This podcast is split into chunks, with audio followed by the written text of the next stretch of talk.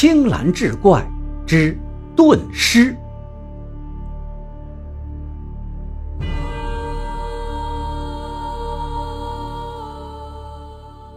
唐贞观年间，长安城的棋盘大街上有一家谭记盾铺。这家店的掌柜的谭六制作的牛皮盾牌不仅轻便，而且坚固。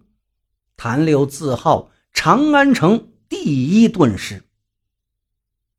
这一天，谭六正在跟自己的徒弟秦飞制作盾牌，兵部侍郎吴大人来了。吴大人要谭六做十二面最为坚固的盾牌，说是大食国的小王子罗叉差最近要来大唐，他要跟大唐商议出兵灭掉黑齿国的事情，保护罗查差安全的任务就落在吴大人的肩上。谭六把自己的胸脯拍的是砰砰山响，大人放心，这件事儿。就包在谭某身上。吴大人却轻轻摇了摇头：“谭掌柜啊，这个事情可不像你想象的那么简单呐。大食国与黑齿国是大唐西北边陲的两个小国家，大食国富庶，黑齿国则是大食国为鱼肉。”大食国与黑齿国的战火是连年不断，大食国的老国王真的有些不耐其烦了。正在这时候，在洱海旁的苍山书院学习兵法的小王子罗查差回来了。罗查差经过这些年的学习，无论是排兵布阵还是攻杀战守，都已经烂熟于胸。罗查差领兵出战，果然一战制敌，生擒了黑齿国国王的长子。黑齿国是个有仇必报的国家，罗查差为了能够长治久安，就向自己的父亲提了建议，向大唐借兵，一举灭掉黑齿国。大食国国王同意了儿子的建议，就这样，出使大唐的任务。就归在罗查差这儿。不管黑齿国如何穷兵黩武，他也惧怕大唐跟大食国联兵的威力。为了制止罗刹差联唐的计划，黑齿国的国王便派出了国内最厉害的神箭手吕精卫，开始刺杀行动。吕精卫用的是铁胎弓。湖内的穿云箭那是百步穿杨。吴大人要求谭六造盾，目的就是对付穿云箭，以保护罗刹差。吴大人走后，谭六不由得满面愁容。要知道，吕精卫的穿云箭可是星矢金打造，星矢金号称无坚不摧呀，普通犀牛皮的盾牌。根本无法阻挡穿云箭。他的徒弟秦飞凑过来一问情况，说道：“师傅，只要我们在盾牌中加入一样东西，穿云箭就无法穿透咱们的盾牌了。”谭六听了徒弟说的那样东西之后，也不由得连声说好。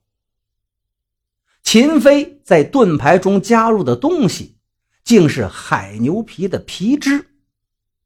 海牛产于寒冷的极地海底，因为要抵御寒冷的缘故，所以它的皮下脂肪最为肥厚，实在是柔软皮质的最佳材料。制作盾牌，首先要将坚硬的牛皮或者犀牛皮进行揉制。皮革被揉制成功之后，接着用利刃将其一层层的割成薄皮，再将薄皮一层层铺到盾牌模子上，最后用骨胶将其粘牢。一块上佳的盾牌，粘制的牛皮层数必须要超过五十层。秦飞领着几个师兄弟一起粘制盾牌。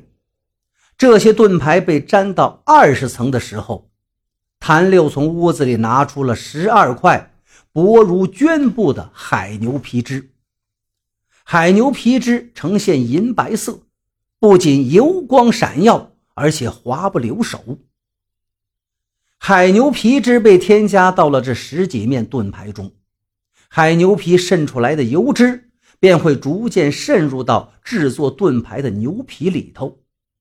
犀牛皮本来就极为坚韧，再加上海牛皮皮质的滋润，这种盾牌它的牌面就极为光滑。一旦被羽箭射中，箭头会立刻改变方向，滑向他处。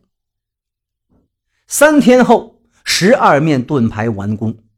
吴大人经过测试，果真，不管多么锋利的弓箭，都对滑不留手的盾牌。没有丝毫破坏力。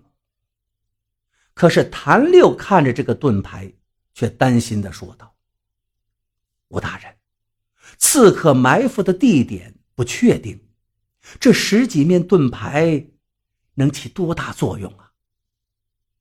吴大人呵呵一笑：“ 我会让大食国王子罗查差一直坐在轿子里。”